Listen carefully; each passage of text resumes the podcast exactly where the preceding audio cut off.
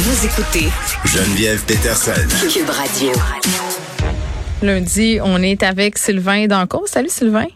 Bonjour Geneviève. Bon, Sylvain qu'on pouvait lire dans la section blog du journal de Montréal, mais qui fait désormais partie d'une nouvelle section qui s'appelle Perspective. Et c'est pas anodin si on te reçoit le lundi. Tu vas écrire dans un coin qui s'appelle le cahier du prof dans cause. Et les textes vont sortir tous les lundis à 17h. Donc, ce sera un rendez-vous pour les gens qui aiment te lire et qui apprécient ta parole à cette émission. je te remercie. Ah, ça, c'est la plug. ouais, ouais, ben, je suis, je suis content. Euh, je veux dire, euh, comme prof, c'est un privilège que j'ai de pouvoir écrire dans, dans un grand journal. Oui. Donc, euh, je, je, prends ce privilège et je fais du mieux ben, que écoute, je peux avec tout ça. Ben, j'aime ça que, que tu dis ça, entre guillemets, parce que c'est rare qu'on les entend, les profs, puis c'est une des vocations, euh, ah, puis je dis pas vocation de façon anodine, c'est une des vocations euh, ou, ou, de métier là, où on a le plus de préjugés, puis où on a le moins de tolérance. C'est ce que j'ai envie de dire. Puis j'aime ça que tu démystifies pour nous le travail des profs euh, chaque semaine, parce que là, deux, deux dossiers aujourd'hui là euh, qui attirent notre attention. Le premier, c'est cette idée de vocation justement chez les professeurs. On n'est plus capable d'entendre ça, en tout cas moi personnellement. Et le travail à temps partiel chez un grand nombre d'enseignantes, surtout au primaire, là, la fameuse semaine de quatre jours. Euh, les profs qui veulent de plus en plus. Ouais, ben la semaine de quatre jours, en fait, des fois on parle de semaine de quatre jours, mais c'est pas toujours vrai dans le sens où euh, souvent c'est des cycles de neuf jours. Euh, fait que tu sais l'enseignante, parce que souvent on va se le dire, là, c'est des femmes qui, qui prennent ces congés-là. Euh, puis souvent au primaire aussi, donc la tâche est, est- est lourde. Les puis les enseignantes qui font ça, euh, tu sais, c'est pas des caprices ou c'est pas euh, pour aller faire du ski le vendredi. Là, Euh, je te dirais que la, la- la très grande majorité, c'est juste pour une mise à niveau vous euh, professionnelle puis une mise à niveau personnel, Pour familial. prendre son souffle arriver. un peu? Ben, oh oui, pour arriver, pour arriver, puis euh, de pas botcher euh, sa job de mère, puis de pas botcher sa job euh, à l'école. Puis c'est une question de santé physique, mais surtout aussi une question de santé psychologique. Mm. Euh, puis ces, ces, ces personnes-là se disent, ben si je travaille à temps partiel, je vais être capable d'arriver. Euh, je vais avoir un sentiment d'efficacité personnelle qui est plus grand.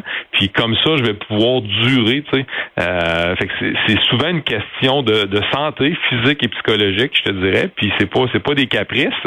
Puis là, ben quand tu es dans un contexte de ça a toujours existé en passant, c'est pas nouveau. Mais là, on en entend parler parce qu'on est dans un contexte de pénurie. Fait Oui, mais ça a des sûr- impacts euh, plus grands. Puis tu sais, moi, j'étais surprise de lire que la semaine d'un prof, c'était juste 32 heures, parce que les profs travaillent pas mal plus que 32 heures en réalité. Là.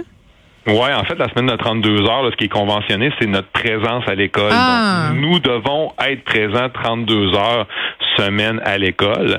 Euh, puis là-dedans, bon, il y a ta tâche d'enseignement, il y a du, du temps de euh, nature personnelle et autres tâches connexes là, qui Oui. font partie de ton travail. Mm. Mais c'est sûr que ça inclut pas le travail qui est à la maison. Là. Donc, euh, quand on parle de 32 heures, c'est pas une semaine de travail de 32 heures, c'est une semaine de présence de 32 heures. Euh, puis là, ben, ça va varier selon le niveau, selon l'expérience, selon la tâche, parce que la tâche peut changer.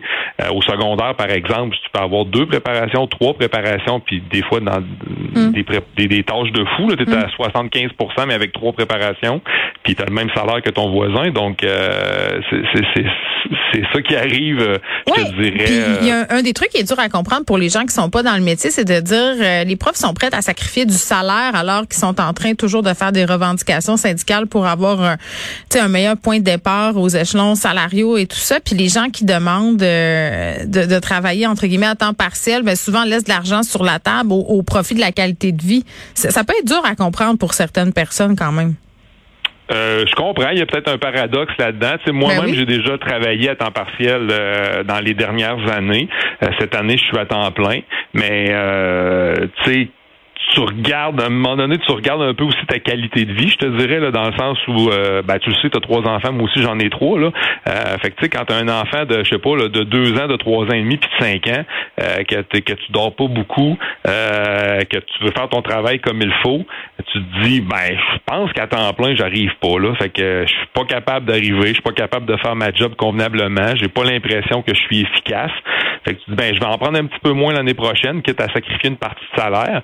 Euh, sais, le, le, salaire a beaucoup été augmenté récemment, Mm. mais je pense qu'il y a beaucoup de gens qui se plaignaient, ben, beaucoup de profs qui se plaignaient du salaire à l'entrée, surtout, je te dirais, Oui. puis d'un grand nombre d'échelons. Il y, avait 17 échelons pour arriver au, sommet de l'échelle salariale, donc c'était long à l'entrée à la profession avant d'arriver à un salaire qui était plus élevé. là. Donc ça aussi, les gens se plaignaient de ça Bon. beaucoup.